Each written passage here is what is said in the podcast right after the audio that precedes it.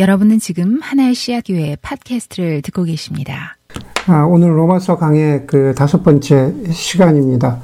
아마 그 많은 분들이 그러실 것 같은데요. 어, 제가 어, 미국에 유학을 와서 얼마 어, 지나지 않아서 어, 차가 필요해가지고 차를 어, 구입하게 되었습니다. 어, 굉장히 오래전 일인데 벌써 한 27년 예, 전 일인데 그때 처음으로 이제 혼다 시빅을 어, 샀습니다. 아직 20대였기 때문에 제 차를 갖는다는 게 처음 차였거든요. 예, 제 차를 갖는다는 게 아, 무척 흥분되는 그런 일이었습니다. 아, 물정이 어두우니까는 먼저 유학을 와 있던 친구가 어, 카 딜러에 가가지고 차 사주고 이제 이러는 것들을 도와주고 동행을 했는데 어, 막상 차를 계약하려고 보니까는 그 보증인이 필요하다는 거예요. 그런데 미국에 온 저를 누가 보증을 어, 서주겠습니까? 어, 함께 갔던 친구가 자기가 이제 코사인 해주겠다고 기꺼이 코사이너로 어, 보증을 서주었는데 어, 지금 생각해 보니까는 그게 참 어, 쉽지 않은 일이었겠다 싶은 그런 생각이 아, 듭니다. 우리가 흔히 왜 보증 서지 말라는 그런 말을 아, 많이 듣잖아요. 어, 아마 여러분 가운데 많은 사람들이 2,000불, 3,000불짜리 물건에 대한, 다른 사람이 산 물건에 대한 보증을 섰다가, 그게 뭐 잘못된다면은 속은 쓰리지만은 뭐 어찌 해볼 도리가 있겠죠. 그러나 아마 여러분들 대부분들 가운데, 어, 그 보증선 금액이 막 수십만 불, 5, 60만 불, 7, 80만 불 된다면은 아마 그거는 좀 다른 얘기일 겁니다. 내가 감당하기가 좀 어렵다. 내가 잘못한 일도 아닌데 혼자 뒤집어 쓰는 그런 느낌이 어, 들 수 있습니다. 어, 경우에 따라서는 인생이 망가지고 어, 가정이 깨어지기도 합니다. 한순간에 모든 것이 주저앉게 되는 거죠. 어, 나 혼자만으로 보증을 선다라는 것은, 어, 그리고 그것에 대해서 책임을 진다라는 것은 나 혼자만으로는 살아가기에는 문제가 없는데 가까운 이들의 실패가 곧 나의 실패와 좌절 그리고 죽음이 된다는 그런 뜻입니다. 보증은 곧 다른 말로 하면은 연대 책임이라는 아, 그런 말이 되겠죠. 모두가 다 아주 긴밀하게 연결되어 있다라는 그런 뜻입니다. 어, 여러분, 오늘 5장을 보면은 사실은 보증, 연대 책임에 대한 그런 이야기가 아주 많이 나옵니다. 그러면서 제가 여러분들하고 오늘 5장에서 가장 먼저 나누려고 하는 주제가 바로 원죄입니다. 원죄. 원죄는 그리스도인이나 아니면은 그렇지 않은 사람, 사실 우리 모두에게, 우리 모두를 좀 불편하게 하는 그러한 주제 가운데 하나입니다. 어, 내 잘못도 아닌데 어, 내가 죄인이라고 합니다. 어, 영적인 연대 보증인 거죠. 단순히 영적이다라는 말은 사실 영혼에만 관련된 단어는 아닙니다. 제가 자주 강조하곤 하지만은 영적이다라는 말은 우리 존재 전체를 어, 가리키는 말입니다. 우리 어, 원죄는 우리 우리의 모든 것과 관련이 있습니다. 오늘 5장 12절에 보면은 그러므로 한 사람으로 말미암아 죄가 세상에 들어왔고 또 그 죄로 말미암아 죽음이 들어온 것과 같이 모든 사람이 죄를 지었기 때문에 죽음이 모든 사람에게 이르게 되었습니다 라고 말합니다. 가장 먼저 우리를 불편하게 하는 것은 바로 이거죠. 모든 사람이 죄를 지었기 때문에 죽음이 모든 사람에게 이르렀다라는 구절입니다. 가령 예를 들어서 뭐 사탕을 훔치거나 나쁜 욕을 좀 입에 담은 것을 죄라고 한다면 그 정도의 죄를 짓지 않은 사람은 없겠지만 정말로 선한 사람, 정말로 죄가 없는 사람이 있을 수도 있지 않냐고 따지는 사람도 있을, 있을 것 같아요. 충분히 이유 있는 말입니다. 그런데 여러분 오늘 여기 5장 12절에서 말하는 모든 사람이 죄를 지었다라는 것은 잘 들여다보면은 어, 그 죽음에 이르게 된 이유가 아니라는 겁니다. 다시 말해서 모든 사람이 죄를 지었다라는 것을 원죄와 관련해서 아담이 죄를 지었고 아담이 죄인의 원형이고 우리는 그의 죄를 따라서 모방했다, 카피했다, 이미테이트했다라는 그런 뜻이 아니다라는 겁니다. 예. 그런 의미에서 우리가 모든 사람이 죄를 지었다라는 뜻이 아니에요. 오히려 그것은 이미 우리가 3장 9절에서 봤잖아요. 모든 사람이 죄를 지었다라는 것은 우리 모두가 다 같이 죄 아래 있다라는 것의 다른 표현입니다. 저 여러분들은 다 죄 아래 있어요. 우리 죄의 영향 아래 있습니다. 우리가 우리가 얼마나 선한 사람이냐와 상관없이 우리가 죄 아래 있다라는 것을 보여주는 증거가 바로 죽음이죠, 죽음. 14절에 보면은 어, 바울이 더 선명하게 말합니다. 아담 시대로부터 모세 시대에 이르기까지 아담의 범죄와 같은 죄를 짓지 않은 사람들까지도 죽음의 지배를 받습니다. 죄를 짓지 않은 사람들도 죄, 죽음의 지배를 받는데요. 그렇죠? 그러니까 우리의 행동과 관련된 그런 죄를 말하고 있는 게 아니라는 겁니다. 21절에도 보면은 죄가 죽음으로, 죄가 죽음을 통해서 사람을 지배한 것과 같이 말합니다. 그러니까 이, 이, 어, 이 로마서에서 이야기하는 그 뭐 모든 죄를 그렇게 표현하고 있지 않지만은 그러나 죽음과 관련된 죄에 관련해서 우리 이 우리 여기에서 성경에서 말하는 죄는 우리의 행동에 로마서에서 말하는 죄는 우리의 행동의 결과들로서의 복수의 죄가 아니다라는 겁니다. 뭐 권호승이 죄를 지었고 김상만이 죄를 지었고 이런 죄를 지었고 저런 죄를 지었고 그런 복수의 죄가 아니다라는 거예요. 하나의 세력, 하나의 영향력으로서의 단수로서의 죄를 말하고 있는 거예요. 예.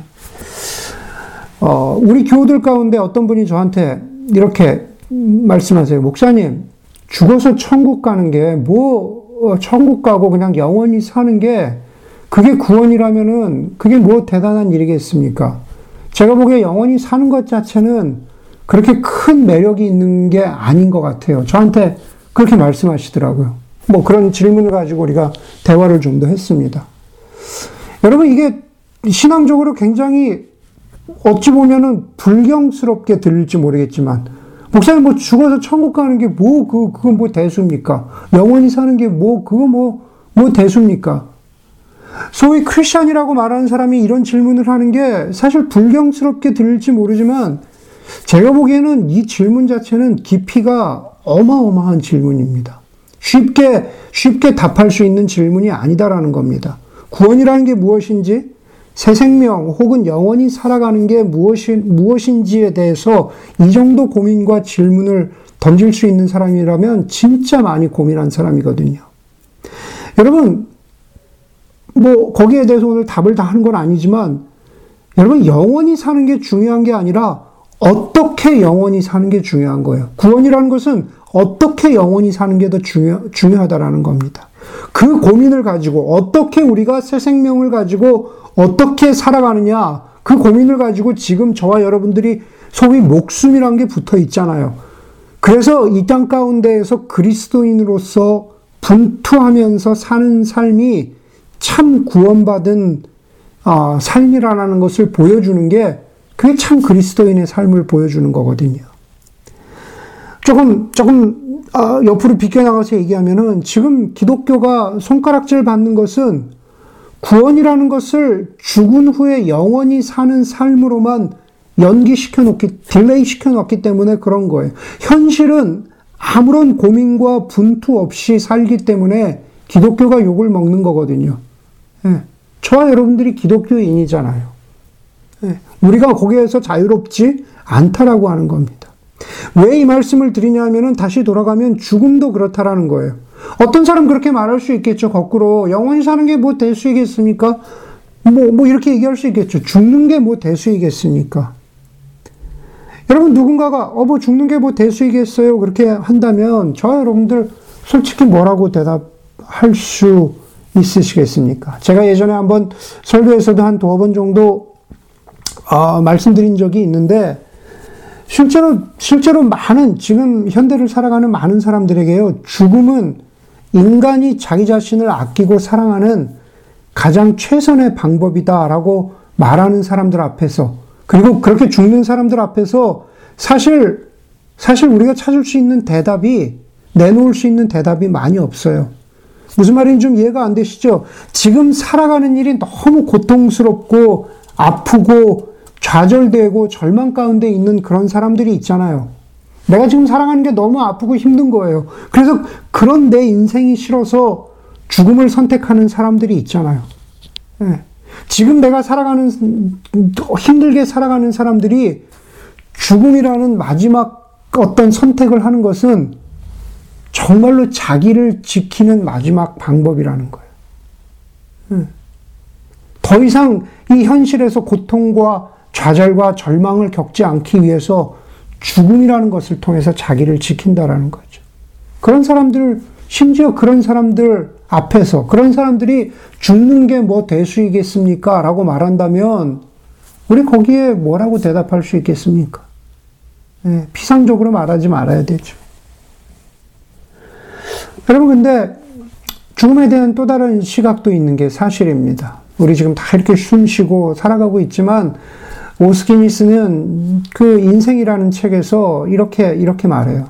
인간이 본능적으로 거부하는 것은 죽음이다. 그랬어요.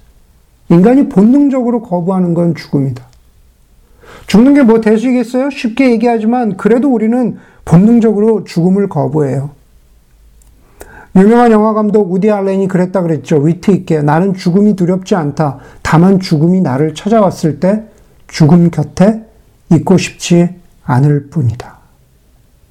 사람들은 모두 다 죽음 앞에서 주저합니다. 죽음 앞에서 인간은 나의 죽음이든 남의 죽음이든 우리 모두는 불편합니다. 죽음 앞에서 우리 인간은 마치 백신 주사를 맞으면서 아주 잠깐 따끔하니까 조금만 참자라고 그렇게 말하지 못합니다. 인간과 동물의 본질적인 차이는 자신의 죽음을 아는 지식이라는 철학자 키에르케고르의 말은 우리가 죽음을 목격할 때 거기서 확인되죠. 우리는 우리 자신의 죽음에 대해서 알고 있어요. 우리는 그것이 불편합니다. 죽음은 성경 계속 성경이 계속 확인해 줍니다. 죽음은 우리가 죄 아래에 있다는 증거입니다. 우리 여전히 불편하니까요. 성경을 읽다 보면은 많은 사람들이 그런 질문해요. 아담이 정말로 첫 번째 사람이었을까? 아담 정말로 살았던 사람이었을까? 아담은 신화가 아닐까? 네. 고대 신화가 만들어낸 상징적인 주인공이 아닐까? 뭐 여러 가지 이론이 있습니다. 그런데 저는 이렇게 말씀드릴 수 있을 것 같아요. 우리가 죽는다는 사실이 바로 아담이 실제로 있었던 사람이고, 저 우리가 죽는다는 사실이 아담이 진짜라는 것을 확인해 준다라는 겁니다. 오늘 바울 14절 마지막에서 이렇게 말하죠. 아담은 장차 오실 분의 모형입니다. 예, 성경은 첫 번째 아담 그리고 두 번째 아담에서 말하죠. 특별히 여기 5장에서 그렇게 말합니다. 두 번째 아담은 예수 그리스도의 진짜됨을 선포합니다. 첫 번째 아담이 진짜로 살아 있었던 사람이라면 두 번째 아담 예수도 신화가 아닙니다. 예, 신화가 아니라는 겁니다. 예수님 이 땅에 온전히 오셨고, 온전한 인간으로 오셨고, 이 땅에 사셨고, 이 땅에서 죽으셨습니다. 그냥, 그냥 죽으신 것이 아니라 예수님이 십자가에서 죽으심으로 이루신 일을 첫 아담이 불러온 죽음과 연결하여서 성경이 이렇게 말합니다. 17절 보시면은요. 첫 번째 아담 한 사람의 범죄 때문에 죽음이 왕노릇하게 되었다면 넘치는 은혜와 의의 선물을 받은 사람들, 우리죠. 우리들은 예수 그리스도 한 분으로 말미암아 생명 안에서 왕노릇하게 되리라는 것은 더욱더 확실합니다. 한 사람의 범죄 행위 때문에 네, 첫 번째 아담입니다.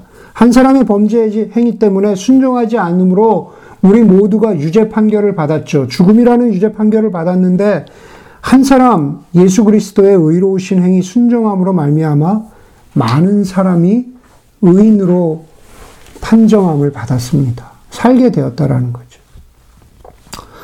제가 어릴 때는 그런 비교를 많이 했습니다. 로봇 태권 V가 셀까, 마징가 제트가 셀까, 뭐 이런 거 비교했습니다. 사실 저 나이 때에 그 비교를 쓰다가 여러분들이 모르실 것 같아서 좀 여러분들이 알 것 같은 걸로 바꿨어요. 거기 보니까 뭐 슬램덩크의 강백호가 셀까, 황태산이 셀까. 아, 이거 찾아보고 쓴 거예요. 저 몰라요. 강백호가 센지, 황태산이 센지 몰라요. 어벤져스의 타노스가 셀까, 닥터 스트레인지가 셀까. 예. 뭐 이런 비교들 하잖아요. 한 편을 선에 놓고 다른 한 편을 악으로 구분 짓기는 너무 쉬운 일입니다. 선과 악을 대등한 위치에 놓는 것. 우리 어린아이들의 정말 자기 주장부터 종교에 이르기까지 선과 악을 대립되게 놓는 것은 아, 너무나 많죠. 그런 예들은 정말 차고 넘칩니다. 그런데 여러분, 성경은요, 복음은요, 그렇게 말하지 않아요. 예, 선과 악을 대등하게 놓지 않습니다. 다른 정도에서는 그렇게 말할 수 있을지 모르지만, 복음은 그렇게 말하지 않아요. 성경에서 악은 어떻게 시작되었을까? 우리 악이 어떻게 시작되었는지, 사실 그것도 많이들 얘기하지만, 예, 악함이 어떻게 시작되었는지 우리 정확히 알지 못합니다. 그러나 분명한 것은 악의 힘이 대단하다는 것을 우리가 알죠. 예. 저는 여전히 어, 거스틴이 했던 말이 맞다고 믿어요. 물론 어거스틴도 성경에 기반을 두었죠. 악은 선한 것이 왜곡된 거예요. 악과 선은 같지 않아요.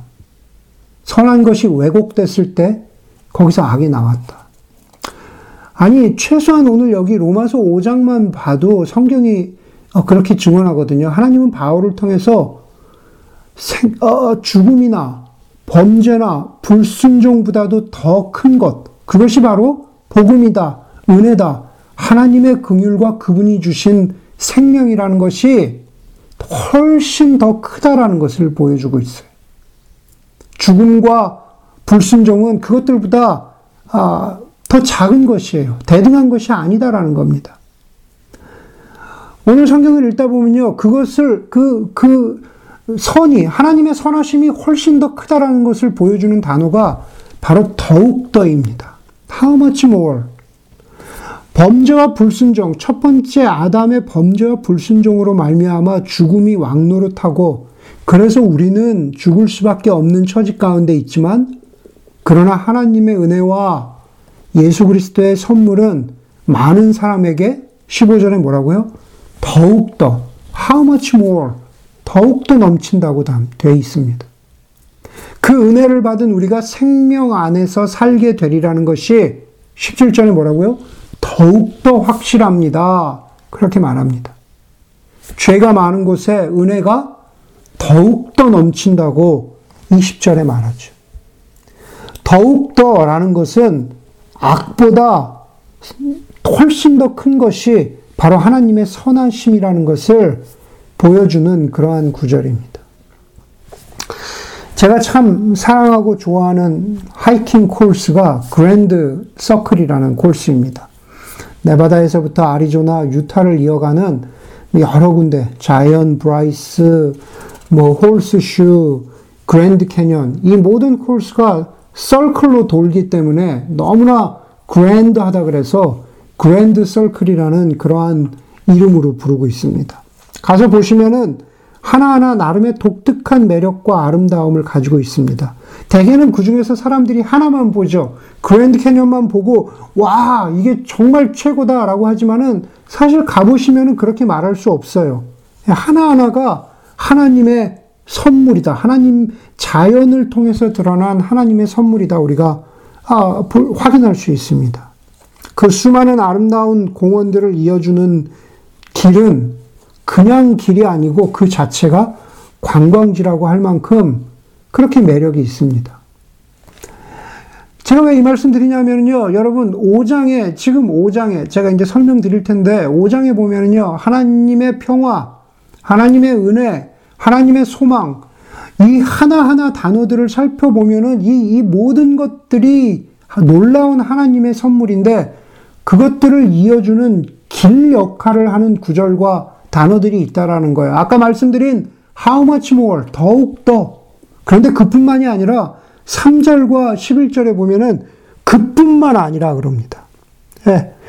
5장 2절에서 우리가 이렇게 놀라운 것들이 있는데 그뿐만 아니라 예. 이렇게 말하죠. 15절, 20절에 보면은 그뿐만 아니라 overflow, 더욱 넘친다 그래요. 더욱 넘친다. 하나님의 은혜를 알아갈수록 정말, 정말로 더 놀라운 일들이 아, 우리가 성경 속에서 우리에게 주어진 하나님의 은혜와 긍휼을 발견할 수 있다. 성경이 그렇게 확인합니다. 그런데 오늘 5장에서요, 그것들의 하이라이트가 뭐냐 하면요, 1절과 2절이에요. 1절과 2절. 거기 보면은, 그러므로, 잘 보세요. 그러므로 우리는 믿음으로 의롭다 하심을 받았으므로, 우리가 의롭다함을 받았다고 계속 확인하죠? 우리 주 예수 그리스도로 말미암아 하나님과 더불어 평화를 누리고 있습니다. 우리는 또한 그리스도로 말미암아 계속 그리스도로 말미암아죠. 은혜의 자리에 나오게 되었습니다. 하나님의 영광에 이르게 될 소망을 품고 자랑합니다. 이렇게 말합니다. 여러분 바울은 이 편지 글이잖아요. 바울은 핵심을 놓치지 않아요. 예.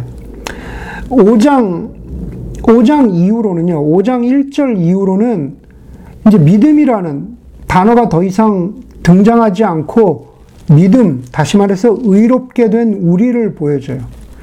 우리가 4장 5장을 통해 3장 4장 5장을 통해서 하나님의 신실하심으로 말미암아 우리가 의롭게 되었잖아요. 네. 우리가 구원 얻었잖아요. 그래서 우리가 누리게 되는 것들이 무엇이냐? 의롭게 된 우리의 상태가 무엇이냐? 그것을 보여주는 게 바로 5, 6, 7, 8장이거든요. 네. 그게 8장까지 이어지는데 그것을 요약적으로 보여주는 게 바로 1, 2절이라는 거예요. 여러분, 우리 지금 교우들이 대부분 다, 대부분 다 백신을 맞았습니다. 여러분, 백신 맞고 나니까 기분이 어떠십니까? 네, 일단은 뭐 안심이 되죠. 안심이 됩니다. 백신을 모두 맞았다라고 하는 어, 그 작은 증명서가 주는 안도감이 있습니다. 안심이 되고요. 그리고 백신을 맞고, 뭐, 우리 지금도 그렇지만, 백신 맞고 나서 좀 몸살 나고 아픈 사람들이 있습니다. 뭐, 그건 백신이 내 몸에서 제대로 스며들고 워킹하고 있다는 증거죠. 우리가 맞은 백신이 가짜가 아니라는 증거입니다. 여러분, 우리는 그 백신의 효과가 영원히 가지 않으리라는 것을 알지만, 그러나 동시에 우리는 언젠가 이 상황이 완전히 끝나고 일상으로 돌아가리라는 희망을 가지고 살아가고 있습니다. 제가 왜 백신을 말씀드리냐면 오늘 1절, 2절에서 예수 그리스도의 신실하신 십자가의 순종으로 말미암아서 우리에게 벌어진 우리가 누리고 있는 결과를 세 가지로 요약해서 말해주고 있는데 그게 바로 백신의 접종 효과랑 비슷하다는 겁니다. 가장 먼저는 뭐라 그래요? 5장 1, 2절에서요. 가장 먼저는 우리는 그리스도로 말미암아 하나님과 화평을 이루었습니다. 이렇게 말합니다. 샬롬, 화평, 히브리어로 샬롬 혹은 뭐 헬라어로 에이레네 이렇게 말하죠. 이 화평과 화해는요, 우리가 흔히 말하는 마음의 평안이 아닙니다. 예, 그러니까 복음과 다른 종교를 비교하면서 어, 하나님과 화평을 이루었다라는 것은 우리가 어디 마음 수련이나 마음 지키기가 아니다라는 겁니다. 이거는 명상 같은 게 아니다라는 거예요. 하나님과의 화평은 다른 차원이라는 거예요. 내가 내 마음을 지킨다? 내가 내가 스스로 내 마음의 주인 행세를 하면서 내 마음을 지킨다고 해서 죽음이 극복되는 게 아니다라는 겁니다. 네. 그리스도로 말미암아 이것은 마치 그리스도로 말미암아라는 우리가 백신을 맞은 것으로 말미암아 이것과 똑같은 단어예요. 예수 그리스도로 말미암아 예수 그리스도의 그 순종이 나를 의롭게 하였다는 선포를 믿고 내가 그것을 신뢰할 때 그리스도로 말미암아 내가 죄인이 아니라 의인이라는 것을 믿고 신뢰할 때 무슨 일이 생겨요? 하나님과의 화평, 하나님과의 화해가 이루어지는 겁니다. 더 이상 죽음이 두렵지 않다라는 거예요. 예. 더 이상 뭐 코로나 바이러스가 두렵지 않은 것처럼 하나님과 화해를 이루었기 때문에 우리는 더 이상 더 이상 죽음이 두렵지 않, 않다라는 거죠. 영적인 안도감이죠, 안도감. 그런데 거기서만 끝나지 않아요. 하나님과 화평을 이룬 우리는 그게 첫 번째라면 두 번째 우리가 영적인 백신을 맞은 효과는 뭡니까? 우리는 은혜의 자리로 나아온다라는 거예요. 은혜의 자리. 예전에 우리는 죄의 자리에 있었죠. 죄의 영역에 있었습니다. 두려움 속에 있었습니다. 은혜의 자리에 나오게 되었다라는 헬라어 프로사곡에는 지금 우리에게 유리한 위치가 주어졌고 그 위치를 누리고 있다라는 말이에요. 우리는 은혜에 은혜가 주는 좀 더 나은 자리에 나왔다. 영적으로 우리가 아, 백신을 맞은 것이 우리, 우리에게 위협이 아니라 안전한 자리를 확보해 주는 것처럼 우리는 은혜 아래 살고 있다. 우리 괜찮다. 예, 그 누구보다도 예, 안전하다. 바로 이것입니다. 하나님과 화평을 이루었다. 그리고 은혜의 자리에 살고 있다. 이 두 가지가 하나는 화해를 이룬 것은 과거의 사건이라면 십자가에서 지금 지금도 은혜의 자리를 누리게 하는 것은 바로 현재 진행형의 사건으로 우리의 삶 가운데 지속되고 있는 거죠. 예. 마치 우리가 백신 효과가 진행되고 있는 것처럼. 우리 모든 하나님의 자녀들에게 예외 없이 적용, 예외 없이 적용되는 말입니다. 백신도 맞았고 그 효과 아래 살고 있습니다. 그래서 제가 지난 월요일에 렌초에 저희 아내랑 하이킹을 가가지고 음, 그랬어요. 나 이제 마스크 안 쓸 거야. 아, 이제 바뀌니까 나 이제 사람도 없고 CDC에서 야외에서는 안 써도 된다고 하니까는 나 이제 마스크 벗을 거야. 진짜 답답해. 그랬더니 아내가 그래도 사람 오면 마스크 써. 어, 그렇게 해가지고 또 사람 와서 예, 마스크를 썼습니다. 여러분, 왜냐하면 우리는 아직 완전히, 완전히 모든 것이 정상으로 돌아온 상태에 살고 있지 않기 때문입니다. 메를로 퐁티라고 하는 철학자는 이렇게 말했어요. 이 세상은 내가 생각하는 바가 아니라 내가 그 안에서 살아가는 바다. 이 세상은 내가 생각하는 그, 그, 그, 그 뭐라 그래요. 뭐, 어, 어, 이제는 말도 생각이 안 나네. 어, 그냥 개념 속의 세상이 아니다라는 겁니다. 이 세상은 지금 우리가 살아가고 있는 여기 이 세상이다라는 겁니다. 내가 백신을 맞았다고 안전하다고 해서 100% 안전한 세상이 아니다라는 뜻입니다. 여러분, 우리는 영적으로 은혜를 누리고 있지만, 그렇죠? 우리는 하나님과 화평을 이루었지만, 그러나 나와 이 세상은 바이러스로, 바이러스로부터도 안전하지 않고 세상은 여전히 모든 악으로부터도 해방되지 않았습니다. 나는 세상이 완벽하다고 생각하고 싶고 그래서 마스크를 벗고 싶지만은 그것은 제 생각일 뿐입니다. 오늘 오늘 3절 5, 3절에서 5절을 보면은 바로 그런 세상의 실제 상태에 대해서 보여주고 있거든요. 예. 거기 환란을 말하잖아요. 고난을 말하잖아요. 우리를 우리를 실망시키는 세상의 고통에 대해서 말하고 있잖아요. 세상은 여전히 악한 것으로 가득 차 있다라고 하는 겁니다. 그런데 바울은 3절에서 이렇게 말해요. 나는 나는 환란을 자랑한다.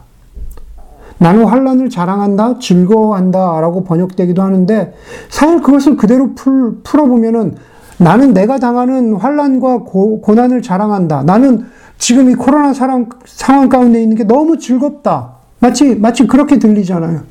그런데 좀 이상하지 않습니까? 아무리 은혜가 충만한 사람이라도, 아무리 하나님과 화평을 이룬 사람이라도, 고난과 즐, 어려움을 즐거워하는 사람은 어딘가 좀 이상한 사람, 정신 나간 사람처럼 보입니다. 왜냐하면 고난과 아픔은 현실이기 때문에 그렇잖아요. 그걸 즐거워하기는 어렵습니다. 그래서 환란을 자랑한다라고 하는 헬라어 카우카우마이는 오히려 자신감에 차 있다, 확신에 차 있다라고 라고 해, 그것으로 해석하는 것이 사실은 좀 더 적절합니다. 그러니까 무슨 말이냐면은 우리는 고난 가운데 있지만 그러나 우리에게는 또 다른 확신이 있습니다. 우리는 고난 가운데 있지만 우리를 고난에서 벗어나게 하는 또 다른 자신감이 있습니다.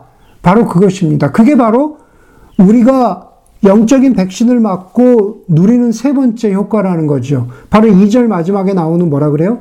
하나님의 영광에 될, 영광에 이르게 될 소망이 있기 때문에 우리는 지금 고난이 있지만 그러나 고난과 비교할 수 없는 또 다른 확신이 우리에게 있습니다. 그렇게 말하는 거예요. 바로 그렇게 말하는 거예요.